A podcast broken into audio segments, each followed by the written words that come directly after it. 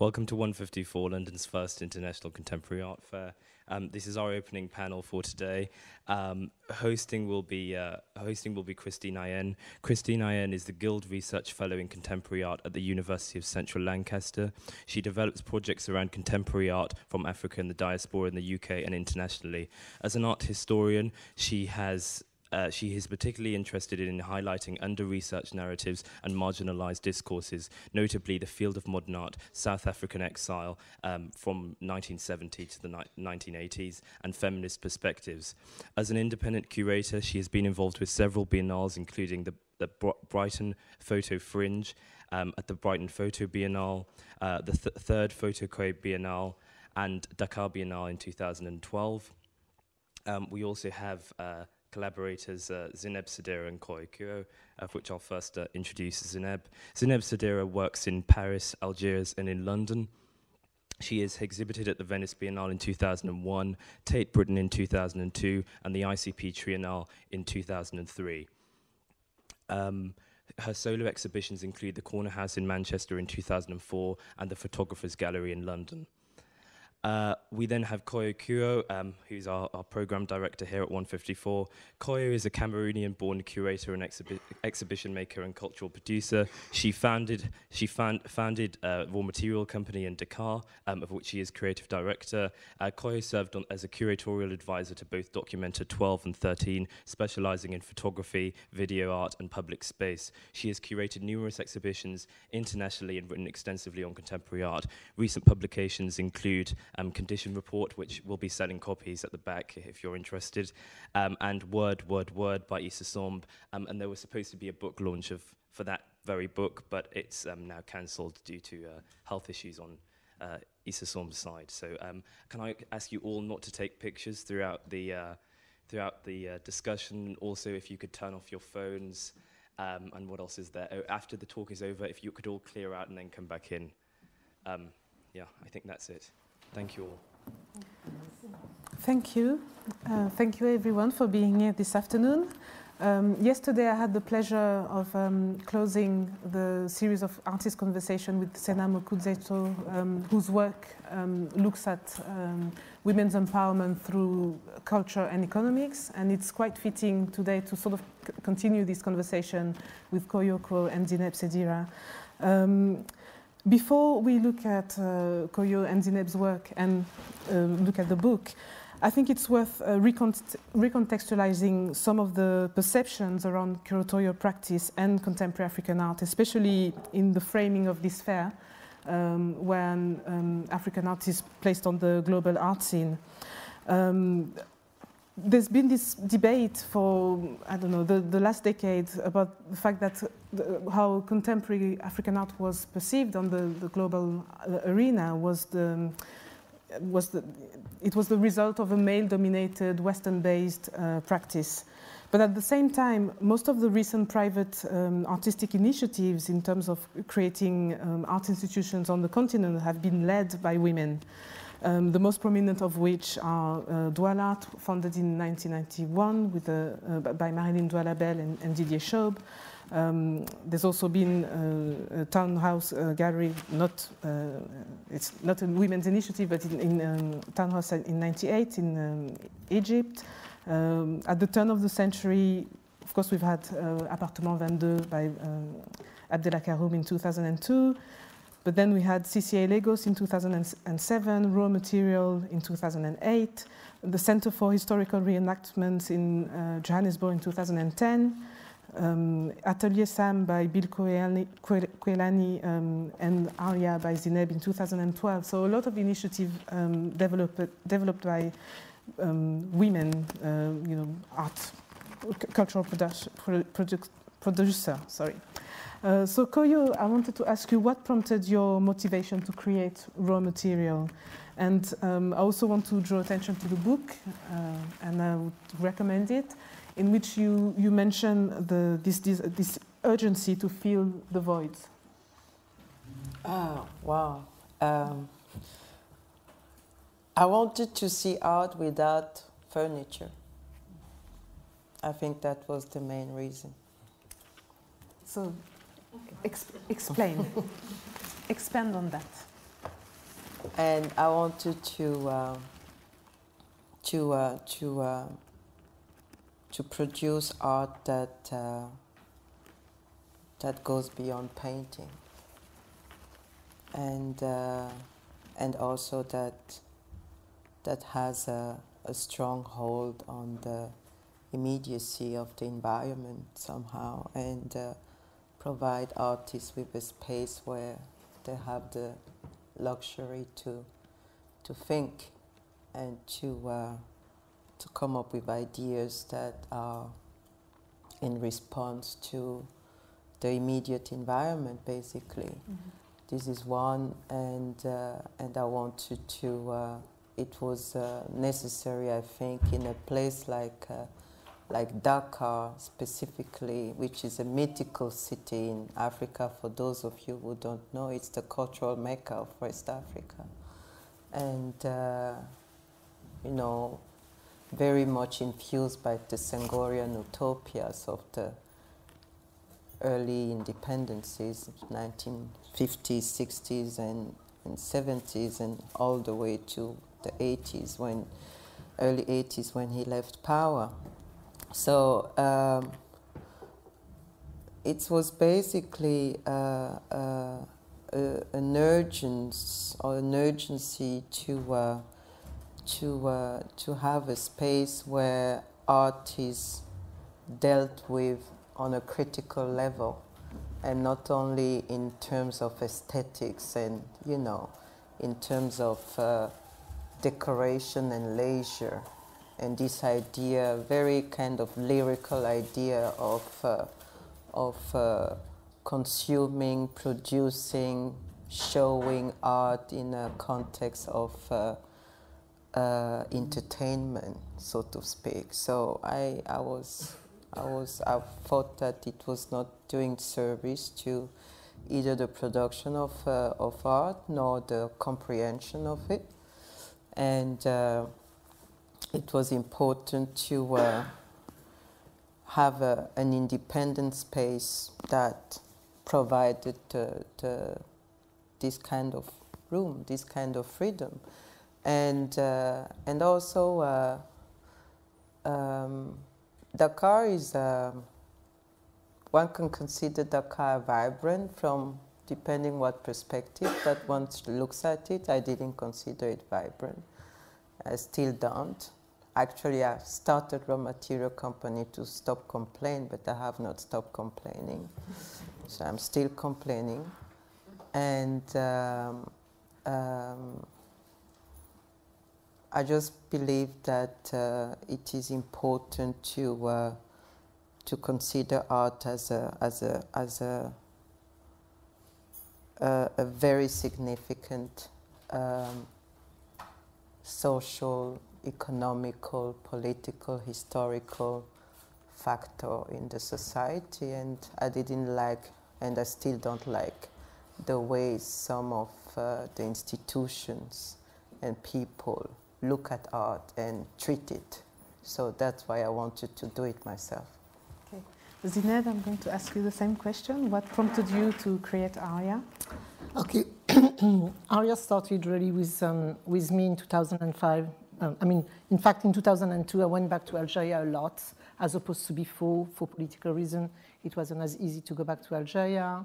I started traveling in 2002, and in 2005, I had my parents are not from Algiers. Actually, they're from Lahores, which is um, you know, quite far away from Algiers. So um, I went to Algeria a lot, and I discovered the art scene. I was meeting a lot of artists locally. So in 2005, I, I had access in a flat in Algiers, which I took on, and um, from that, informally, I actually visited a lot, invited people to come with me, creator, artists. Um, international from, you know, France sometimes. Um, and I realized that by doing that informally, there was a lot of interest that a lot of people were telling me, oh, you can go to Algeria, it is possible, it is really possible to do that. So can you help us? We'd like to go. Of course, Algeria is a country where you need a visa as opposed to perhaps Tunisia and Morocco and other places. So people always see Algeria as a, this space which is impossible to enter. So I've kind of allowed that and helped that kind of perhaps vision to shift a bit among a certain group of, of person. So from 2005, I invited a lot of people to come who kept coming back after and meeting artists also. And, and then in 2011, I've decided to kind of officialize that, to create a space, ARIA, artist residency in Algiers, and to apply for some fundings. Um, we are an artist-run space, a non-profit organization, and I applied to some money through AFAC, which, was, which is the Arab Fund for Art and Culture, mm -hmm. based in Beirut, but gives money to um, Arab project, let's say. Uh, and we decided, I decided to do um, a pilot, pilot year, just to see, to, to evaluate. We're going to talk about that after. Yeah. In the, in the so anyway, so uh, that's how it started in 2011 mm. with this. So we invited up to now the first year for artists. Now we've got an extra two, uh, and we will go uh, for another two, so four year roughly. Uh, artists from the Maghreb region, for me it was very important that within that project we give visibility to artists in, the, in Morocco and Algeria, uh, Morocco and Tunisia and Algeria, obviously, um, because I believe it's uh, very underrepresented in the Middle East. We're not Middle Eastern enough somehow, so we never get to get the promotion that the other one in the Middle East do. But also in terms of the African continent, also we're not somehow African enough to be sometimes represented within that. And I'm saying sometimes, it's not always the case. Uh, I think the, the, whole discourse about Africa has changed, you know, a, thank God for that. So, uh, and then as well as artists from, from um, Morocco and Tunisia and Algeria, also international artists. So we have had people like uh, Alfredo Jaar coming up. We had an artist from Palestine. We had, uh, you know, uh, Mohamed Bourouissa, Franco-Algerian artist. So mm. it's, it's, quite open. Yeah. But the project always had to be um, a research project. It's not a production-based project. And also, uh, uh, we only invite, because it's not an open, uh, open call process, we can't do that yet. Uh, we invite only artists that we believe can respond or have an interest in their practice uh, that connects with Algeria somehow.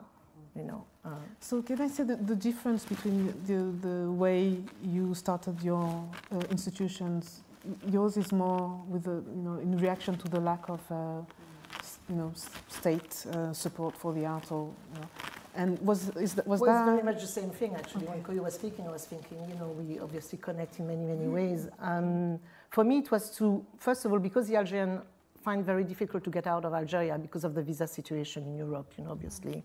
So I thought if they can't go out, the artists, and see art abroad as they should be doing because there is no real production locally, I've got to bring people to them. So I've got to bring artists. So for each artist that comes and does a residency, they will have some kind of involvement with the local artistic scene via a talk, a workshop, informal or formal discussion. So there is always this kind of, um, yes, it's, it's, it's, in fact a platform where they can meet and talk.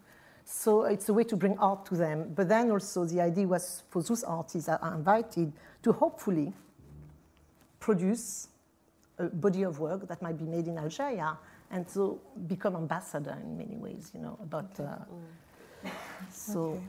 Uh, so um, in the in the book, uh, Simon Njami makes an interesting point about uh, the, the creation of um, independent institution, um, not solely as responding to the void uh, you know, left by the state, but also uh, responding to, to, the desire, um, you know, the, the, desire from the initiators of these um, projects to share. uh, you know, art in a different way, and also to have more freedom in terms of you know what they put forward or what you know what work is being seen. Because sometimes when you're working or exhibiting within the frame of uh, the official institution, you can't be critical, or you you know there are certain territories that you can't you know, you, that you can't. Um, uh, you can't go beyond certain limits. So is, is that something that also sparks your interest in especially, I mean, at, at Raw Material Company, I mean, one of the uh, the, the organization obviously now works on, on multiple, I mean, runs multiple avenues, but uh,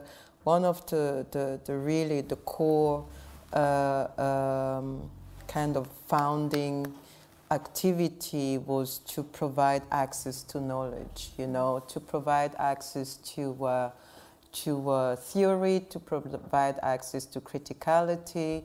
Uh, and uh, the, the very first uh, uh, activity of the, of the center was uh, to establish a library.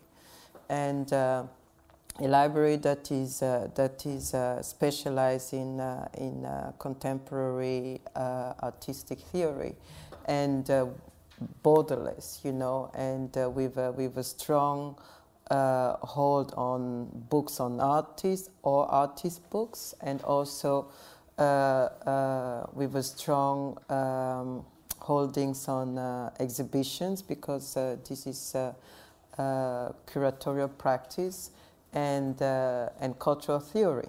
So um, I think that that was uh, the, the really, and still the, the, the, the sort of uh, roving uh, and binding thread throughout our, uh, all our activities because uh, I, I strongly believe that they call it education as such or knowledge sharing, knowledge production, but it's basically insight, you know. And I, and I strongly believe that uh, uh, theoretical uh, knowledge uh, enhances or increases awareness and also uh, increases uh, criticality. And one of my things that I still complain about but uh, is uh, I, I, complain, but I do something also. So it's not I'm not just complaining. Uh, that I still complain about is that uh, uh, regardless, especially at African uh, art academies, criticality is not extremely developed especially especially in the in the in the former French colonies. Ask me why I don't know. It's the case. That's the reality. So, and we are doing our next symposium because this book is uh, the result of the of the first symposium that we did, and our next symposium is uh, looking at artistic education in a formal and non-formal uh, way, and also holding symposiums for us is part of this production of knowledge and production of discourse and production of. I'm also taking ownership, you know, of, uh, of all this uh, uh, knowledge production in the sense that uh, it is uh, a knowledge that is produced out of. Uh, how do you a kind of a, a local involvement and the practice-oriented knowledge also, you know. Okay. So it's the, it's uh, so that is that is really that is really uh, uh, very important and. Uh, I'll come back yeah. to that as well mm -hmm. because I had questions about the definition of knowledge production, mm -hmm. but um, I want to come back to this. Um, I, I, mean, this huge type of uh, building or creating your own institution in Africa, and um, Zineb, you've uh, explained a, a, little bit, but I want to ask you, Koyo. Uh, what was the next step and how, how did you proceed you know when the, getting the venue or, or, the funding? What was what were the toughest challenges that you faced? Uh, I mean it's uh, it's like what was first the egg or the hen? Yeah. I don't know. It's uh, I think it was it was it was difficult in all senses. I mean First of all, because it's a, it's a private initiative and the cultural private sector is not a, a very vibrant and active sector in Dakar, at least. And um, funding is always an issue. It's always a, a major, major problem. But uh, uh, I, I, was lucky. I got some seed funding from uh, Arts Collaboratory and uh, the other part of the funding I, I put myself because which I'm still doing also uh, you you still have to do a lot of uh, self uh, how do you say self self self funding self. Uh, you know because uh, money is never really enough what was more difficult I mean it was initially we wanted to set raw material company sort of as a para educational para uh, university uh, uh, uh program. So I lost uh, two years of my time trying to convince the Dakar University how important it would be to have a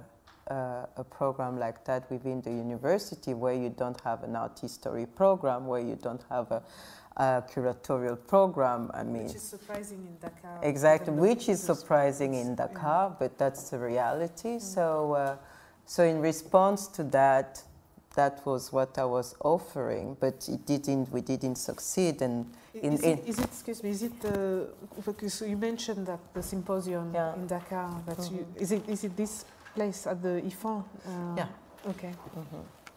And in retrospect, I must say that I think that uh, in retrospect, I'm happy yeah. that it did not succeed because somehow my my kind of idealistic idea of you know providing or giving means and, you know, feeding in uh, were too naive in the sense that uh, I think as soon as you get into any kind of uh, uh institutional setting, you lose a lot of freedom also. So uh, I think that in retrospect, we are very happy to be totally outside of any sort of institutional hold and be able to do our program the way we think it should be done. Mm -hmm. So. Um, and was yeah. it a challenge to find the, the house? I mean, the, the building where you no, are. No, I mean there is never a challenge as soon as you have money. You know, we had a little bit of money, so we found a house and we mm-hmm. had ideas how it should be, so we made it. And how long did it take you from the moment you got the house to turning in, turn it into the raw material?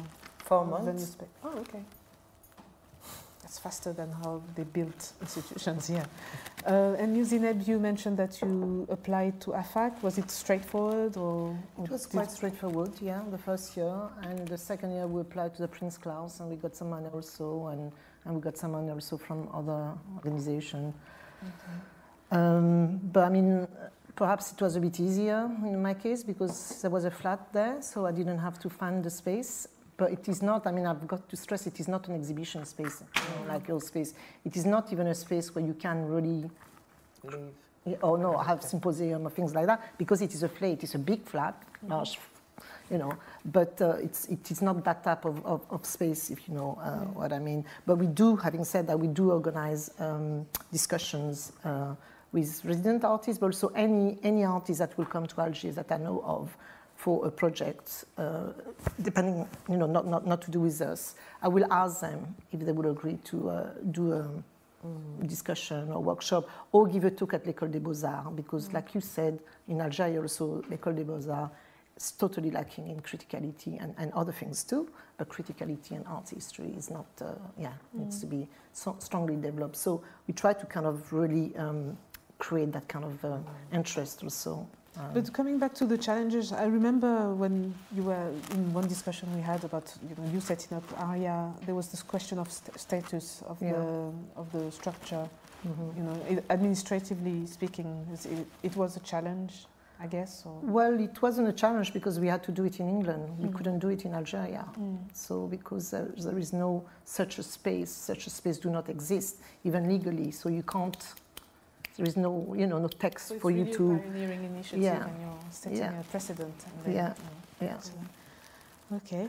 Uh, now, in terms of running the venue, um, Koyo, you presented as a multi-hat person. You're cultural um, producer, exhibition maker, venue director, curator. So, how do you reconcile all these activities, and what are the challenges to to shift from writing or curating and you know tending to the very practical aspects of maintaining a building, managing a team, and all these administrative aspects of uh, having an institution? Well, uh, this may sound pretentious now, but when you're born and raised in Africa, you learn that. You learn polyvalence immediately. This is something that you you just have to be able to do. And uh, and I think that uh, my cultural background provided me with uh, these kind of possibilities, and also that life in itself has uh, so many, uh, you know, facets that uh, you cannot be mono functioning, you know. So And I think that that helps a lot in, uh, in, in, in, that sense. Of course, there are challenges. It's not easy. I, uh, when I speak of it, it's me. I don't want it to sound easy. What I just want to say is that it is possible. It is challenging. It is difficult, but uh, you you just have to do what you have to do, you know. And uh, and uh, in my personal case, uh, my engagement for the arts, for the artist, and for the uh, recognition and respect of it is uh, is so is so full that uh, uh, I fight on many fronts. So, yeah, I just uh, you just you get, just get it done. Yeah, you get it done yeah. and you just do it. Yeah. It's like Nike, maybe. Yeah, mm. just, just, do it. yes. Um, well, same question for you, Zineb, um, and I think for you particularly because you're an artist, so you you always have this idea. I mean, you know, that's not the reality, but we have this fancy idea of the artist in the studio just producing work, but you now have to create your own work. And actually, as, as an artist, you also involve other um, mm. you know, people in the production of your work, and, but you also have not this to manage your um, aria. And yeah. so I want to ask you, you know, how do you reconcile those two worlds? And who do you work with? And what do you yeah. delegate? You know, when do you stop and well, I guess I mean it's an extension to my practice. I mean, I've been doing a lot of work on Algeria, not only on Algeria, but so it comes quite naturally for me to go there. So for Aria, when I need to go there, you know, in some ways it's kind of uh, it makes sense in many ways. But it is true that as an artist, you it kind of it does talk, takes a lot of my time. A lot of traveling. So, um, I mean, very quickly on, early on in, in the project, I, I invited uh, Yasmina Reggad to join as a project curator. Uh, and so, you know, she does do a lot of the work. Um, and uh, I'm there when I need to be there, but often I'm also behind the scene because I can, you know, I need to concentrate on my practice, uh, which is sometimes a bit disappointing or frustrating, but nevertheless, that's what needs to happen. Is, you know, um, I do really see it on the same level as my practice. For me, it's very important. Um, but uh, I've been practicing for much longer, so I've kind of, uh, you know, keep going at it. Yeah. In terms of programming, you, have both chosen to develop an approach that caters for a local audience and artistic community, as, as you've explained, but also you're opening up to artists from across the world. So I, I want to ask you why that choice, although you've sort of touched on it already, and how is it perceived locally by, you know, by the audience and also the artists, the artistic community? Um, Koyo, maybe you can answer. Uh, well, we, our, ex I mean, we, we I must say that we run on four kind of programs. I mean, one of the uh, very important program that uh, I said earlier is the, is, the, is the library, and which is also the publication program where we do uh, the educational program. I mean, the talks, the presentations, the symposium, and all that is part of that. We call library uh, uh, uh, program, and then we have this uh, uh, very extensive, tightly curated exhibition program that uh, runs uh, five to six exhibitions a year. And uh, the residency program, which is also a little bit like ARIA, we don't, there is no open call, so we, we don't accept applications because it's already difficult enough to run uh, a residency program, but we cannot, I mean, we cannot feed and uh, be fair to uh, open call application because you will have to explain people why you are not taking them. Mm. So uh, this is uh, this is also very important. So um, how um, people react to our program? Our program has always from the very beginning been uh, nourished by the idea that um, it is not necessarily for a mass production or a mass consumption, consumption but rather uh, uh, a very astute and a very clear uh, theoretical, political, historical position. So and we don't also call ourselves a center for contemporary art. We are a center for art, knowledge, and society. So what we put behind art is quite obvious and what we put behind knowledge also. And what we put behind society is everything that feeds knowledge and art. So that comes from life, that comes from politics, that comes from history and, and so on. So and can I ask you? Yeah. I mean, I get the. how do you? I mean, can you ex extend expand maybe on the society? Yeah. I mean, arts we understand and knowledge we understand, but how does society feed into the project? In, in society fits into the project by uh, by everyday life, for instance, by. Uh, uh, social issues, by political issues, oh, by yeah, um, by um, yeah, the book that you did during the the ri- the, the, the, riots, the elections. Yeah, exactly. For were- instance, Chronicle of a Revolt is Mhm. uh, is society getting into art, Mm. and uh, um, and also by uh, by responding, not respond, not just responding, by by addressing and tapping on issues that are sort of considered taboo. And our next uh, yearly program will be looking at homophobia in Africa through the arts and cinema and so on. And uh, we all know that it's a, it's, a, it's a very, very serious matter in many countries, and uh, nobody really dares to speak about it, and we do. And uh, things like that. That is society. To, uh, and how people respond to our program, I think, you know, this is I, I really think that uh, the art crowd, so to speak, or the art uh, community, if there is a community, uh, is more or less the same everywhere.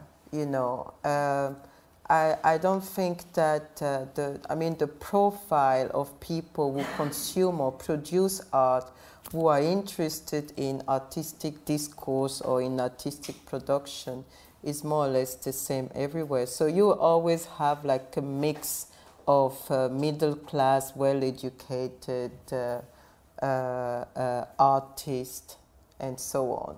That's the same everywhere. And in so called uh, economic, economically less developed uh, region, you have all the crowd of ex- expats. So, and uh, um, people respond differently. And I think that uh, for us at Raw Material Company, the, the, the main, one of the main drive is still that we are still educating our audience.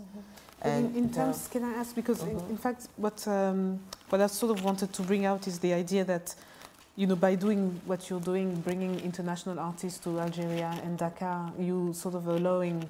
Also, you, you're sort of facilitating um, an exchange, or the, at least the chance for local artists to have access to, to those artists coming from abroad.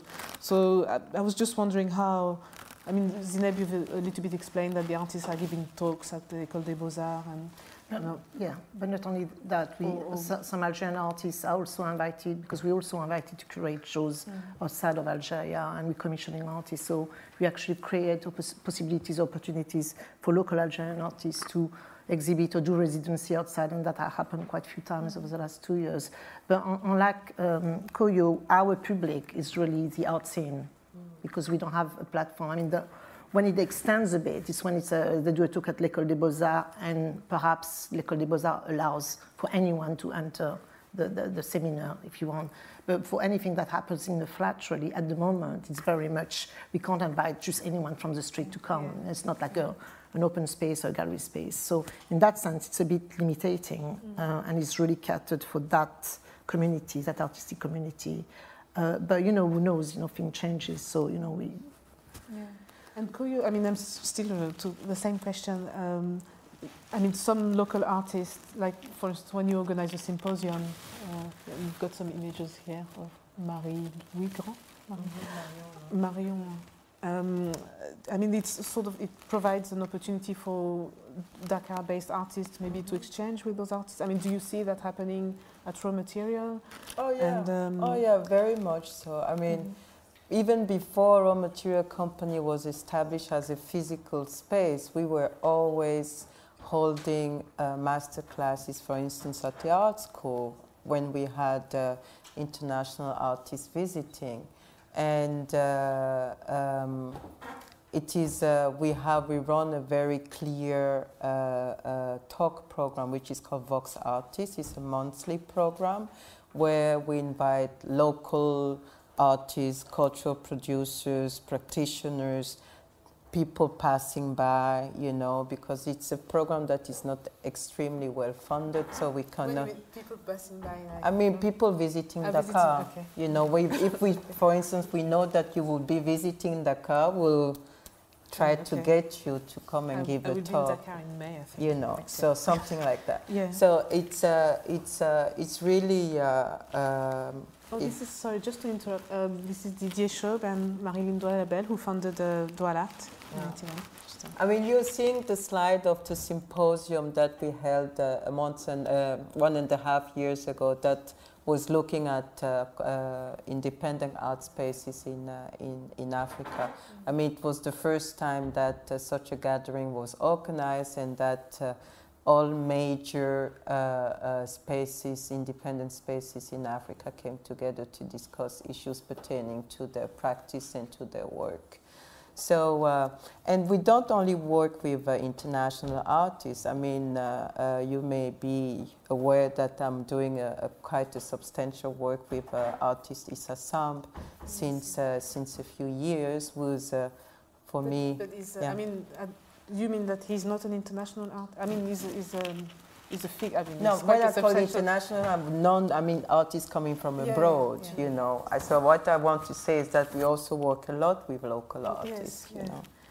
And you have, uh, I want to ask now because you're, you know, you're saying that your um, approach. I mean, you you're looking at, you're sort of treading on grounds that are not uncharted, but like you have more freedom to be critical and to address other issues. Do you have a different uh, audience than the French Institute, for instance, or do you, I mean, do you feel that people engage differently uh, with your space that they would uh, Le Galerie Le Manège or something? It like that? depends on what when when it comes to openings, you know, openings. I actually hate openings. You know, it's very paradoxical for an exhibition maker and a curator.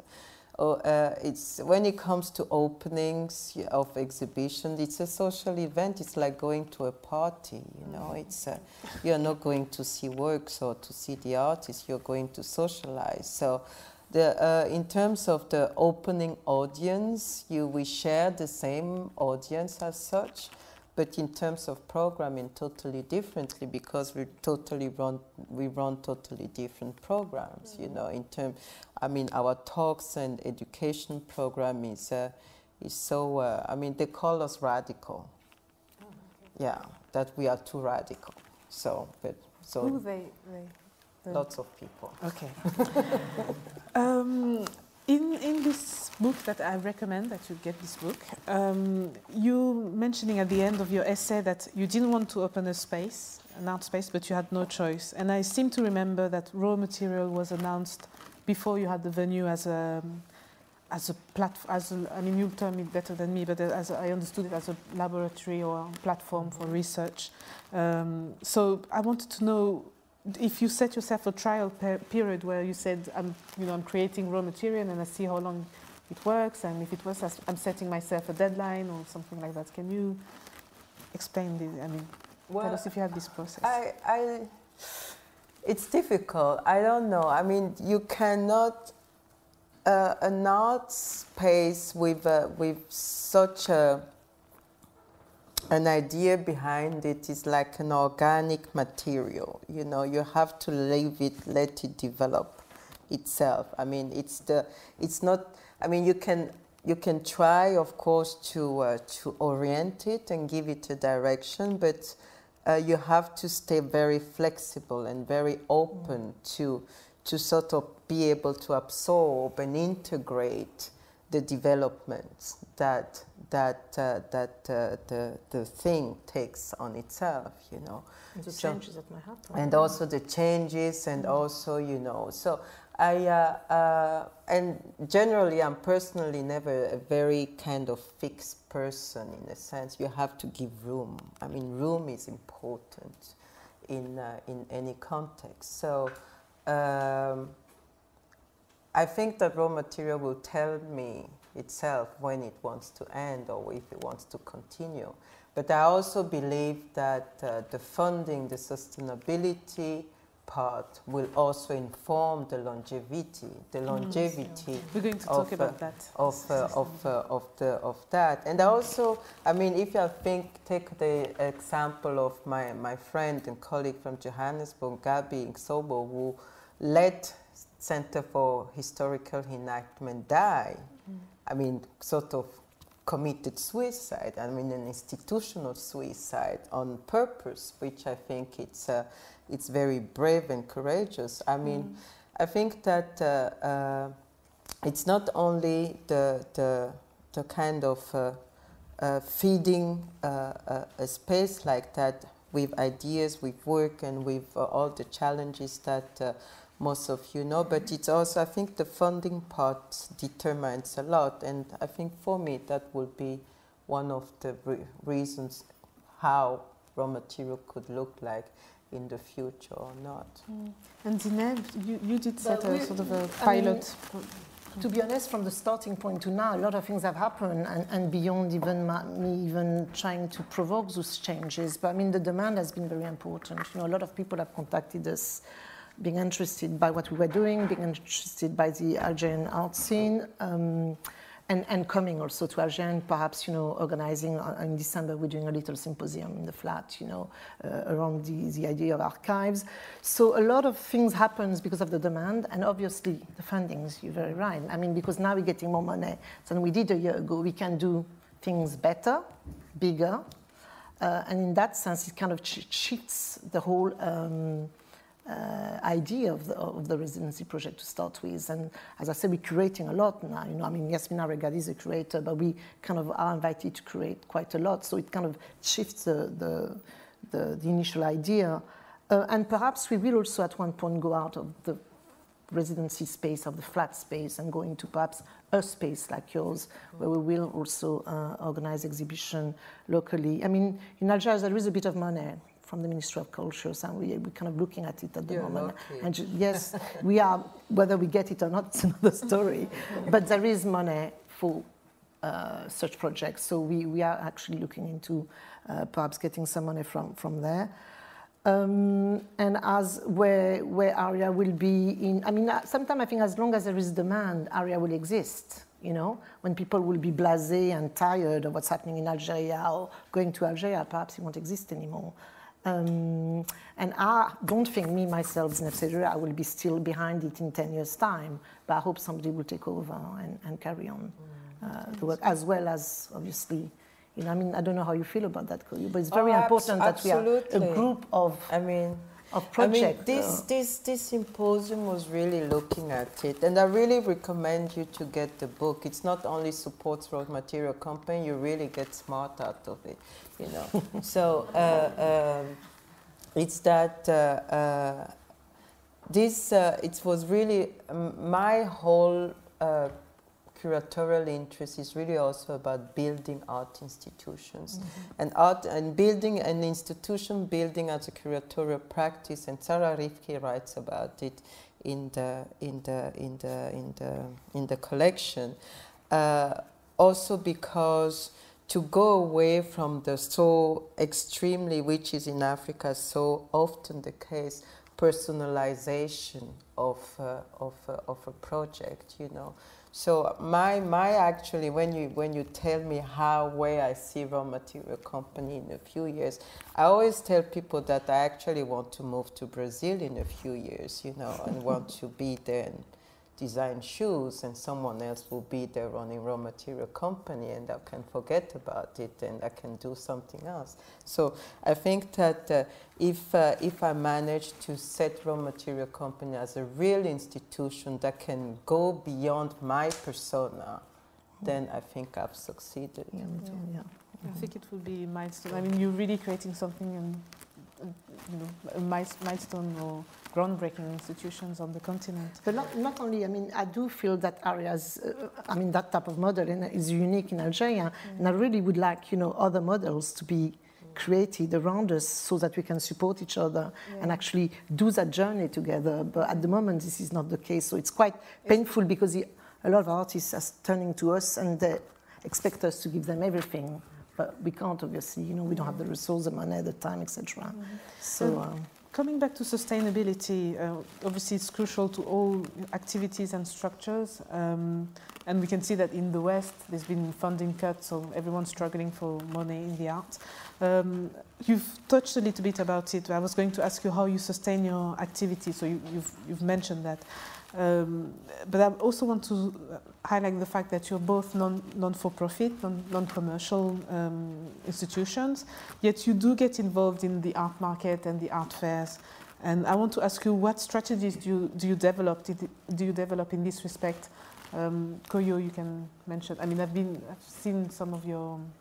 I was in Art Dubai, so I've, I've had the chance to see your selection there, and, uh, and Zineb, after you can talk about mm -hmm. the, the. Uh, you have to be creative in finding sources of sustaining yourself because uh, in the non-profit uh, uh, world for uh, art, insti art institution, what do you have at what are kind of your, especially doing the kind of practice that we do, we don't show kind of normal art that people can come and enjoy easily. So uh, what do you have at at uh, what can you have? You you depend on mainly foreign funding.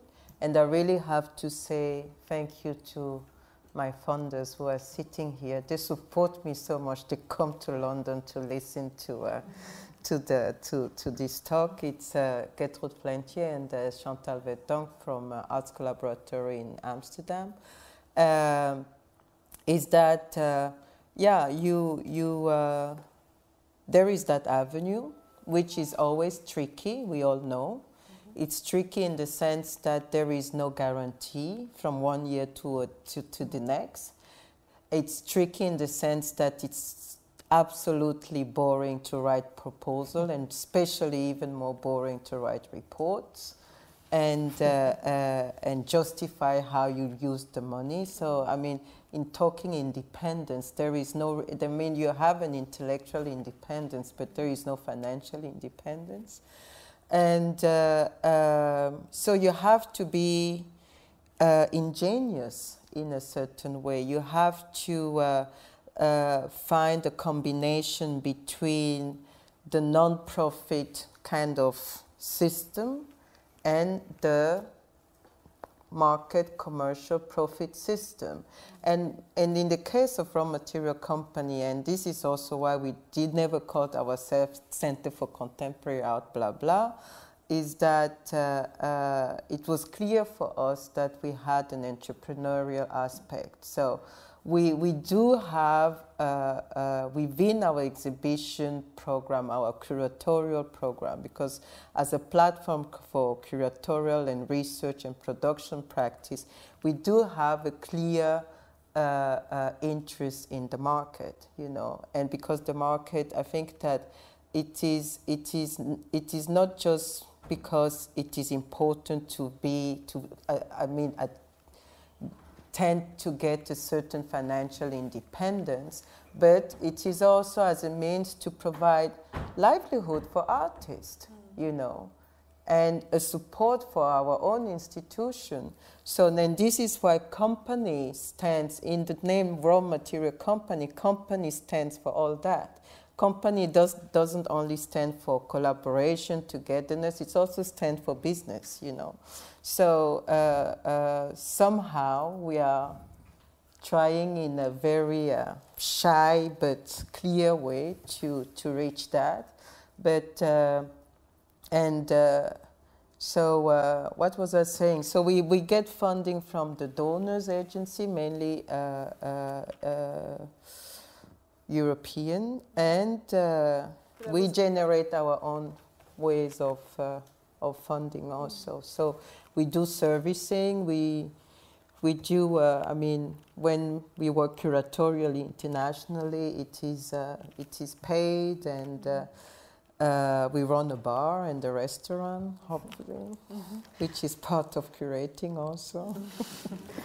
um, but I had a question about the. I mean, if we take the case of um, Art Dubai. I, mm-hmm. you know, I was I noticed that your and also you gave a presentation there when, when we all came with the press, and you were saying you know, that your practice as a curator and, and raw, what raw material is showing is um, you know art, international art you know, from across the world. But in Dubai, you made a specific selection that was Sen Senegalese, mainly Senegalese artists. So I just want to ask you, how do you gauge? How do you sort of project what the collect collectors might buy? I mean, how, what was your strategy when? Well, in that, I mean, that was a very good panel about marker. I mean, the focus on African galleries at Art Dubai this year, which is uh, really all to the merit to Antonia Carver, director of Art Dubai, and uh, which was a wonderful initiative. And uh, I, I tried to be a very simple African woman most of the times. You know, when you go to a market, you want to be sure that whatever you bring, you will sell. you don't want to go back with, you know. So, uh, and the fair is first and foremost a market, yes. you know, and uh, when you're invited to uh, to be part of something like that, you. You, you, you, you take it very seriously because you do it not only as a, it's, a, it's a strategy to support uh, your organization, but it's also a strategy to support the artists. So, and this is one. Second, I think that as an institution from Dakar, going abroad to a fair, uh, I had uh, I had the I, I, had the duty to present Senegalese artists, you know. I do enough international work back home. So when I go abroad, I think that it is my duty to bring uh, local artists. And uh, there are very strong artists, a selection of strong artists that we did. And, and uh, I was not wrong. It, it worked very well. Okay, yeah, saw some red pastels time to time also. Uh, and Zineb, you're also organizing a, um, a fundraising. We had a fundraising, fundraising dinner, dinner, in November where yeah. we sold some work uh, donated by artists. Mm. Uh, we did okay. Uh, we had also a lot of curators and, I mean, non-collectors, non-buyers uh, supporting us, which was nice. Um, I mean, I'm not really interested in the art market with ARIA. This is not, this is far from being my priority or my interest. Having said that, when Touria invited us to, to be present in this fair, it was obvious for me that I wasn't going to sell. I could have also gathered some pieces of work for sold, but what I wanted to do is to give visibility to an artist in Algiers and commission the artist. And thanks to the Art Council of England, we got some money to be able to commission that artist. So for me, ARIA ha had to be present for the first time anyway in an art fair in that manner, within a project space rather than a selling. Now, I'm not saying if the piece doesn't sells, it'd be brilliant and a little bit will go towards ARIA. Uh, but if it doesn't, it was never the purpose of it, you know. Mm -hmm. um, so in that sense, but I mean, about the market and about being artists, the, the good thing at the stage I am in my art practice and the experience I've had is I've got a very good um, address book. And I must say that having a good address book helps, um, helps with fundings and also, uh, you know, attracts. Mm you know, collectors and many. So in that sense, um, I can see it has, it, it does help, you know. Um, so I see we're, yeah. we're sort of running out we of time. So I, I will, I'll go to my uh, final question. Um, in, in, this, during the symposium in Dakar, I asked a question, we talked about it just before, um, about the fact that, um, well, Koyo invited a lot of international, um, well, independent institutions, some from Africa, some from other parts of the world. And in, in a way, you all shared sort of the same, working in different contexts, you so, sort of shared the same um, challenges and interests uh, interest and, and goals.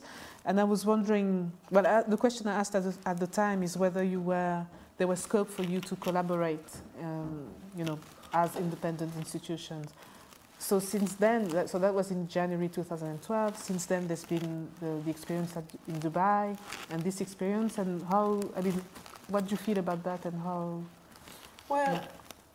I, I, am very happy about any possibility of collaboration. It's not always easy. But I think that people are, the readiness, the mental and emotional readiness is always there. and uh, it's just the circumstances and the possibilities somewhere that, uh, that may not follow.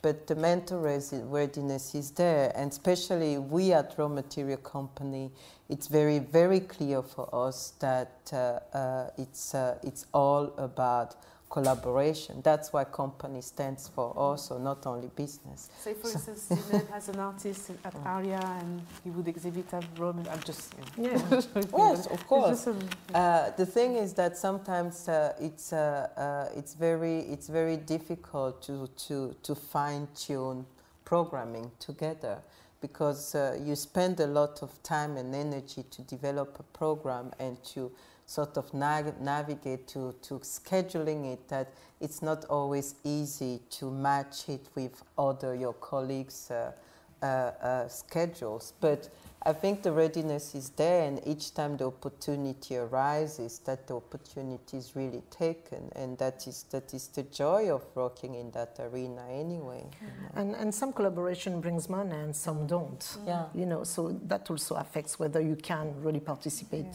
yeah. in a collaborative project mm -hmm. or mm-hmm. not. You know, um, so sometimes ARIA does put some money to some project, but at other time we have to say, okay, yes, we can be part of that, but we can't spend any money, you know, mm. we've got, because we've got a budget for the year, and once it's gone, it's gone, you know, we can't. So that also um, obviously decides whether you can take With on this raw project. material companies, usually also because, I mean, our program is so curated throughout the year. I mean, from now on, we start our year in October usually, and it is up to July 2014. We know what we are doing because we have a a, a roadmap, we have a plan, you know, it's, uh, it's thought for uh, thought through in advance. It's organized. Mm. So mm. it's uh, so maybe that doesn't give us all the flexibility mm. either. But at the same time, it is necessary for us to have such a such a schedule because yeah. this is how you can organize it and plan it. You know, so it doesn't become a total improvisation. Yeah. Well, thank you, yes. thank you very much. But we can um, take, we can yeah, tap in. People have questions, questions and, and we have time. Huh? The next, uh, the next uh, uh, keynote is cancelled due to illness of uh, Sindika Dokolo, so we can, we have time to talk. Can you hear me? Yes. Sorry. Hi, my name is Katia Arthianton. I'm a curator based in Zurich. Um, I had two questions for you.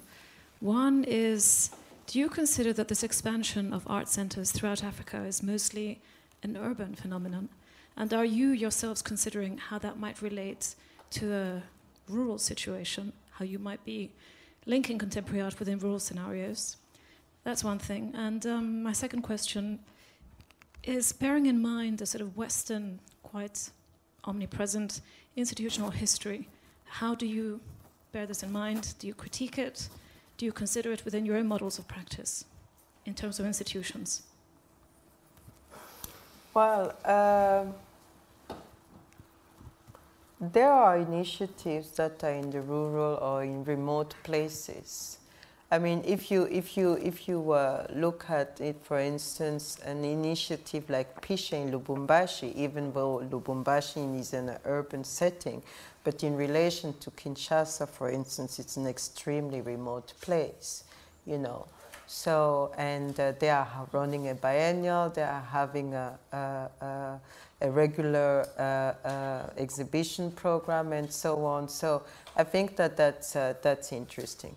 There is an art bakery around Douala, which is in the outskirts of Douala. It's not, I mean, it's in the urban kind of uh, uh, metropolitan area, but it's totally remote. There is Bandjoun Station also in, uh, in Cameroon, which is totally remote. And in Senegal, uh, Portes et Passages, Amadou Kane Sy has been running an, a holistic art center way out of Dakar since, uh, since many years, and it's a, it's, a, it's a work in progress, actually. So these are just kind of uh, a few, I mean, there is a Maison Carpe Diem, which is exhibiting here at the fair, which is a, which is a gallery which is in -hmm. So, and uh, there are, uh, and there is Zoma Contemporary in the, in, the, in the highlands of Ethiopia run by Meskerem Assegued. So it's, uh, who was also part of, uh, of the symposium. So it's, uh, it's not only an urban kind of phenomenon. I think every uh, promoter of uh, a, an initiative or any art initiative in Africa does it within the, the, the how do you say, the contingencies of, uh, of the environment that the person acts in. Of course, I mean, I am an inner city girl. I, I don't have a village, you know. I, I was born downtown. I always lived downtown, and maybe I will die downtown. So it's, uh, uh, uh, it's also very much fed by the people behind it, you know. But I think that uh, there is no either order. But, The, I mean, the quality of the work is the most important, actually. Yeah, and that doesn't mean that we don't work with artists who live outside the capital. Exactly. You know, uh, in our case, we work with artists, you know, all over Algeria. We, we tend to try to invite them and include them at things that happens in Algiers, uh, for now anyway. In terms of the Western model, I mean, I, I was raised here, I studied here, so obviously, yes, I am influenced by it, but I, I, I think, I hope I know the local Algerian scene quite well and the way it works uh, to actually not just want to, you know, copy the, the Western model into the Algerian model.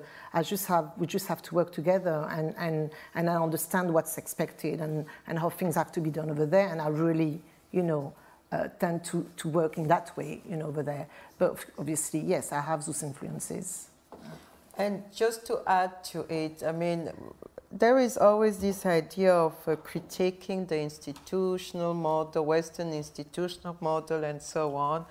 I mean, um, we can discuss it like in a, in a half in a half a day or it takes a long time. What I want to say in a nutshell is basically that don't forget that Africa has been influenced and uh, and raped by the West since 500 years, and that process is not finished yet. You know, so uh, somehow uh, we are still sort of learning to regain our own dignity and our own models.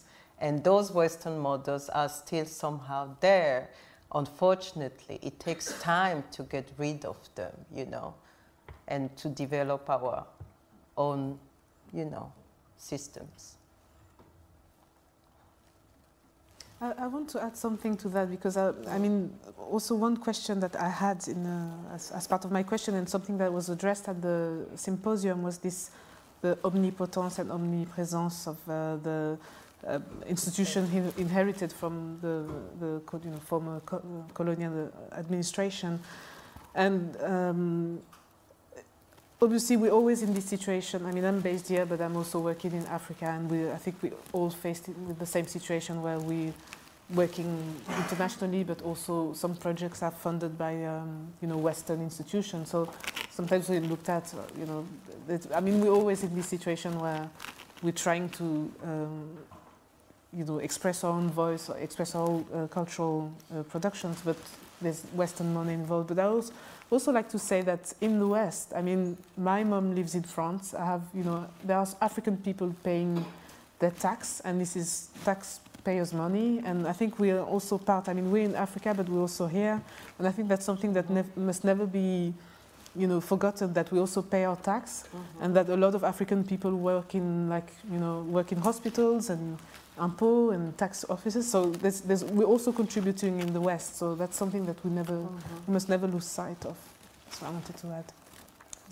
Any yes question? Wait for the mic.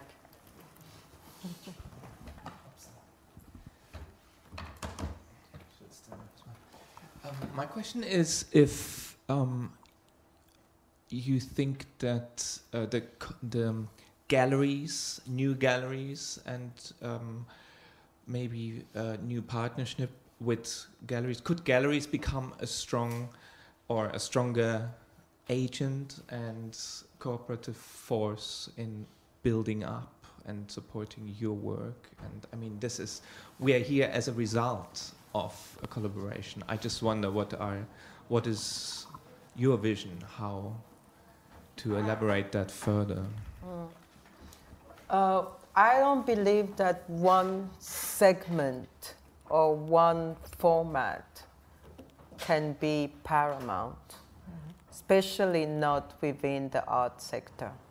It needs everybody, and it's, it needs the profit, the non-profit, the critical, the non-critical, the uh, the decorative uh, and uh, engaging. I mean, it needs uh, the artist, the curator, the dealer, and so on, and working hand in hand, so to speak, if you want, you know, like a chain reaction of, uh, of things.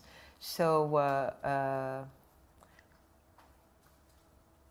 in, in my personal case for raw material company, for instance, and I, I think that uh, it's not only the art industry, but it's also the economic industry. I mean, the economic side of the of uh, of uh, of Senegal or of Africa, if you want, by the by for the matter, that needs to to improve in order to you know build a significant you know base of wealth and knowledge to, in order to support all that.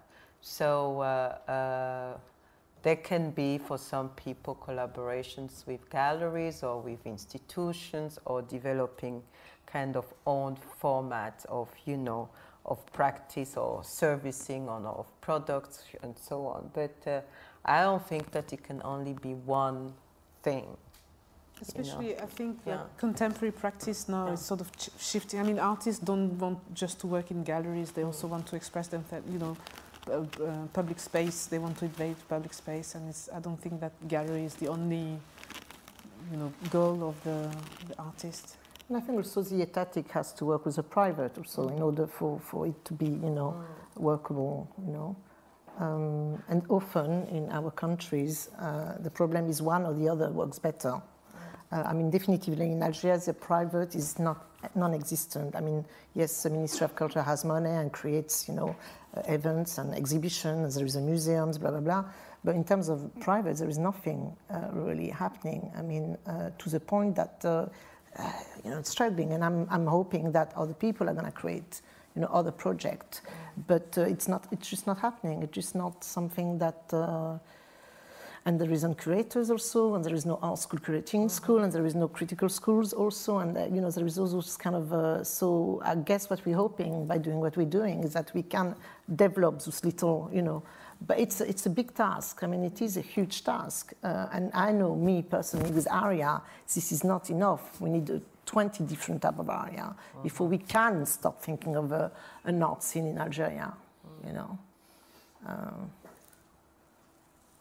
any other question in the audience? Yes, this the gentleman here maybe, then the... Zineb, I was in Algiers. Um, oh, thanks very much. I was in Algiers earlier um, this year. Can you introduce? And, oh yeah, I'm Chris Spring from the British Museum.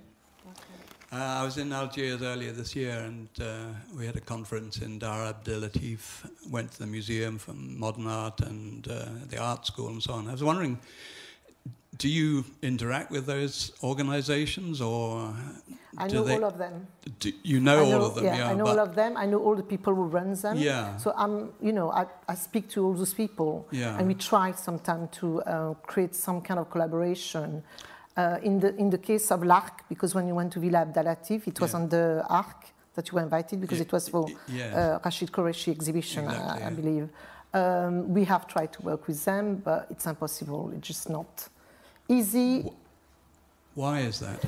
I mean, in terms of money, I mean, they offered to give some money, but I knew it was conditional, uh, mm. you know, in some ways. But secondly, it's the way in Algeria we don't have the uh, financial bank infrastructures that some, perhaps some other countries might have. So they will give us some money, but it will be in dinar, okay, the local money. So it's money that can only use for certain things in Algeria. The type of project I need, I need to have money that can circulate outside of Algeria and in Algeria.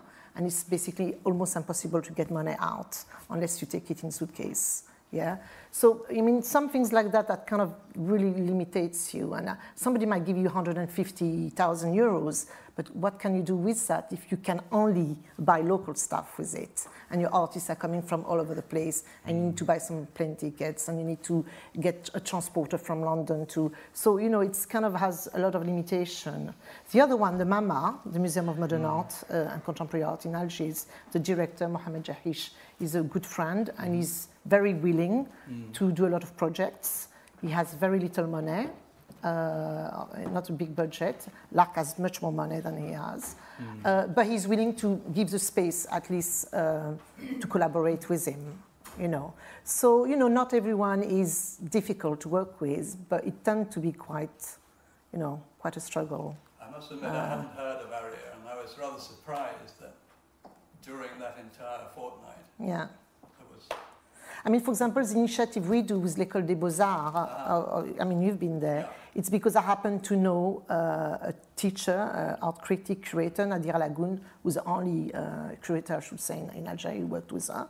And uh, she, because she teaches there, she actually opened up the door, you know, just you know, uh, generously for, you know, each time then an artist comes, she will then uh, invite them to present their work uh, to, to, the students. And usually it's only for the student, but she opens up to everyone who wants to come uh, on, on, on, those days. So, you know, I've created my own contacts and my own, you know, um, yeah, contacts basically. And, and you have to have people who believes in your project to want to work with you. I mean, often the, the state doesn't really believe in what you're doing. You know? yeah. They're like, what the heck, a, resident, a flat, a residency? What's that? Why? You know. But and you know that at Villa Abdelatif, it is a residency space, which is a ghost town. Yeah. Nobody really, and it's an amazing space. Yeah. I mean, you know, I wish I could have that space. Well, but uh, there is any chance of you perhaps. With L'Arc, to be honest, impossible. The, the, the person who runs it has a lot of money, a lot of possibilities and, and spaces, but he's just a nightmare. So you can't. Other people, they've got less money and less power, but they're willing to collaborate. So that's what we do. We collaborate with them when so we can.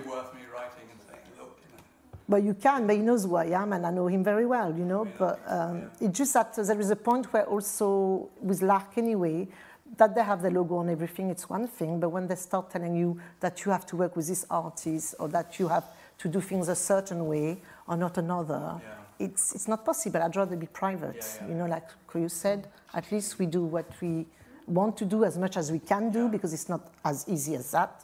You know, we mustn't think because it's private, we can just do whatever we want. There are a lot of limitations. In my case, I, the flat is in a building with neighbors, you know, so I have to take into account, you know, also what the uh, neighbors might think when there are so many people that comes in and out all the time, men and women.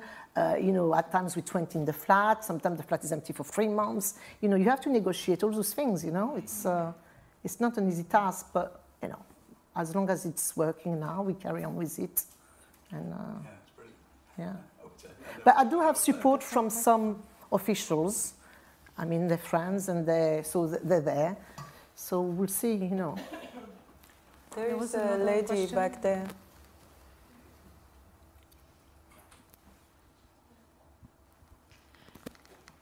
I'm thinking about the title of your talk, Building Art Institutions.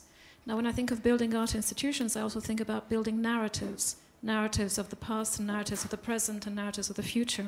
Mm. So, how do you position yourselves as builders of institutions with regards to those narratives and in the face of very powerful institutions in countries such as the States, the UK, or France, which are very rapidly building collector platforms with the possibilities of buying works, um, which are themselves building narratives but outside of Africa? So, do you feel threatened by that? Or do you feel it's a, it's a chance for collaborating with them?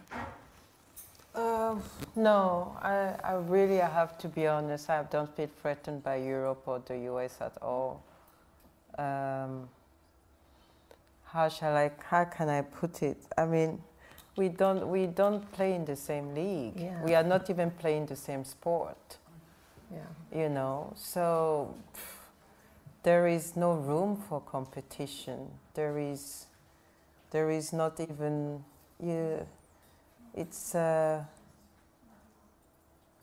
and and at the same time I think that uh, uh, the work that we do at Raw Material Company is a work exactly to, to, to produce our own discourses. And uh, that, of course, can appeal and be interesting to a wider range of people from totally different backgrounds of uh, cultural backgrounds or intellectual backgrounds. But uh, uh we don't work in, uh, in, in looking at what others do or don't do. We work uh, with the idea of what do we need to do exactly yeah. and what is needed to be done and uh, if america responds to it fine. If it doesn't I, we don't really care much really honestly. And uh, or europe for the matter. And we were talking here yesterday especially in the context of this fair uh, when we were preparing it a lot of people ask us why London, why now? Like some people, especially uh, in France, why not Paris and why London? and so on. I mean, I, I, really think that uh, uh projects are really uh, lived by the people who who uh, initiate them. I mean, uh, this fair was initiated by a London-based professional, mm -hmm. so it makes it make sense to to, uh, to place it uh, uh, in London. And what I wanted to say is that yesterday someone was saying that, oh, they would want to see uh, these galleries soon exhibiting at Frieze. I say, oh, hold on one second, because the idea is for these, these spaces, or these galleries, not to go and exhibit, exhibit at, at Frieze. The idea is that 154 grows and takes another wing and develop its mm. own framework. And within the week of, uh, of uh, intense uh, cultural activity, artistic activity in London, uh, of course, we are thankful to Frieze because they provide this kind of platform. But the idea is not for for, for, for the galleries upstairs to move to Frieze, you know, so we are not preparing a kind of uh, uh, the ground for, for Frieze Art Fair uh, because, I mean, you all know, most of you know at least that uh, uh, it takes so long for Art Basel or Frieze or FIAC or Armory Show or whoever to even consider any gallery coming out or outside of their system, you know. So why uh, trying to, uh, uh, to, to force to be in that system? We have to create our own system, and this is what we are doing. I mean, looking at the success of the of mm -hmm. the fair, you know, and the amount of people that actually have been to Frieze and have come here and have gone back and come back, I think you know it shows that there is a need and a demand for. Uh, now, if tomorrow uh, Frieze invites uh, ARIA to do a project there, I might say yes, and it'd be good, you know, and I might do it.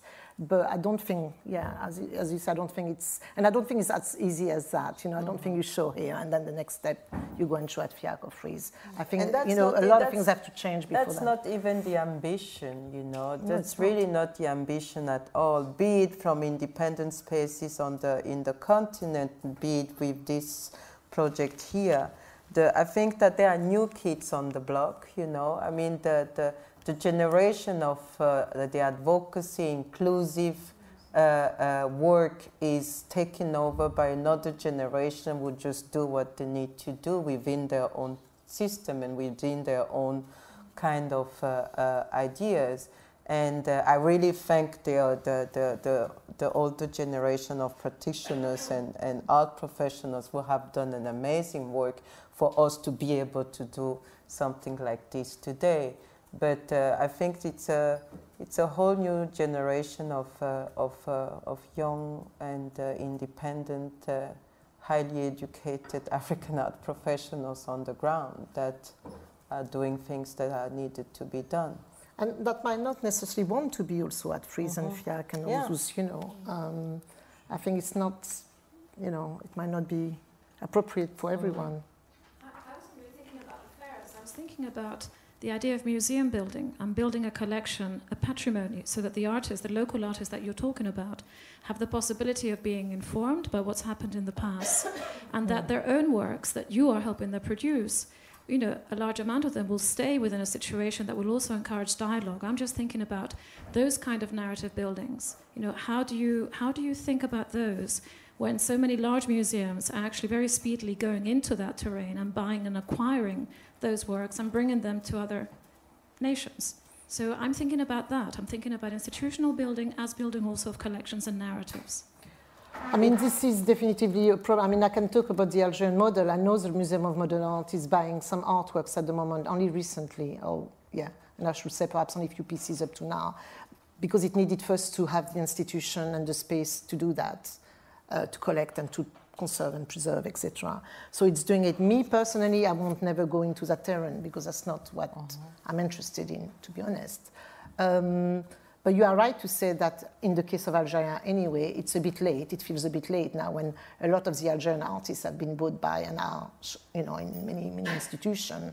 And hence, perhaps why Algeria will now struggle to acquire work by those Algerian artists. First of all, because of the money issues, they'll probably pay in dinar the, the Algerian uh, who lives in New York or whatever might say, you know, it's not interesting for me, you know, I get that money there, I can't get it out, I can't do anything with it. So there is um, thing that kind of makes the process quite slow, but it is happening. I mean, in the case of Algeria, they're opening also, they're building a museum of uh, African art where they will acquire also works. So things, but it's very slow and it's not at all on the level of, of what's happening in the West, really. And so, I think you, you, need also, you also need to consider local collectors. I mean, that's I'm, I'm sure. I mean, I'm talking about institution. I mean, collectors yeah, are any uh, Yeah, but uh, you know, you, you don't know what might happen in ten years from now. Yeah, you know, it might yeah, be exactly. that uh, raw material expand, extend. Yeah. Or, you, you, know, I mean, it's just hypothetical, but it's just yeah. you, don't, you, you, don't know what's you know, you're, you're creating something and. But I, I totally hear what the lady is alluding to, and uh,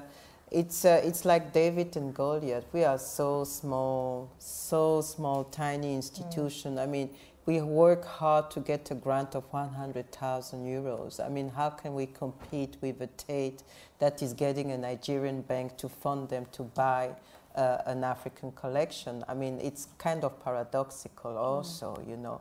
Nobody has really raised that. But we are getting to the collecting uh, uh, talks like right after this. So you are welcome to stay because I think that it's an interesting discussion to continue there. But uh, uh, I, I, I mean, I don't think that we can, we, can, we can even compete. That's why I said earlier that we are not even playing the same sport. We cannot be in the same league because that's it's we don't we don't have a collection. I mean, we don't have money to buy the, the work that we produce, for instance, you know. So how can we do that? We can only rely on collectors or in institutions that, or also on a, on a, on a, on a public vision from the African countries that they understand how important it is to, uh, to you know, to preserve that production. Yes. Um, wait for, wait for. Microphone. Uh, I'm Suzette Bell Roberts from um, South Africa, Art South Africa magazine. And just on that point, um, as we speak, there is a very large magazine, uh, um, magazine, a large museum being developed in Cape Town, mm. collecting specifically African art. Mm. So I know that it's the southern tip of Africa, um, but it certainly is serving that purpose, mm. that function private museum? It's a privately owned museum, but I believe I believe that it's no. No, much bigger. I believe that it's it's going to rival the size, and, and, and this is hearsay, but rival the size of MoMA. Uh-huh. So in New York, so I think we should all be looking forward to that. And there is and also, they're, and they're collecting yeah. from Africa. Exactly. Right. I mean, there in that level, there are also initiatives like uh, the Museum of Equatorial Guinea, which is presented here.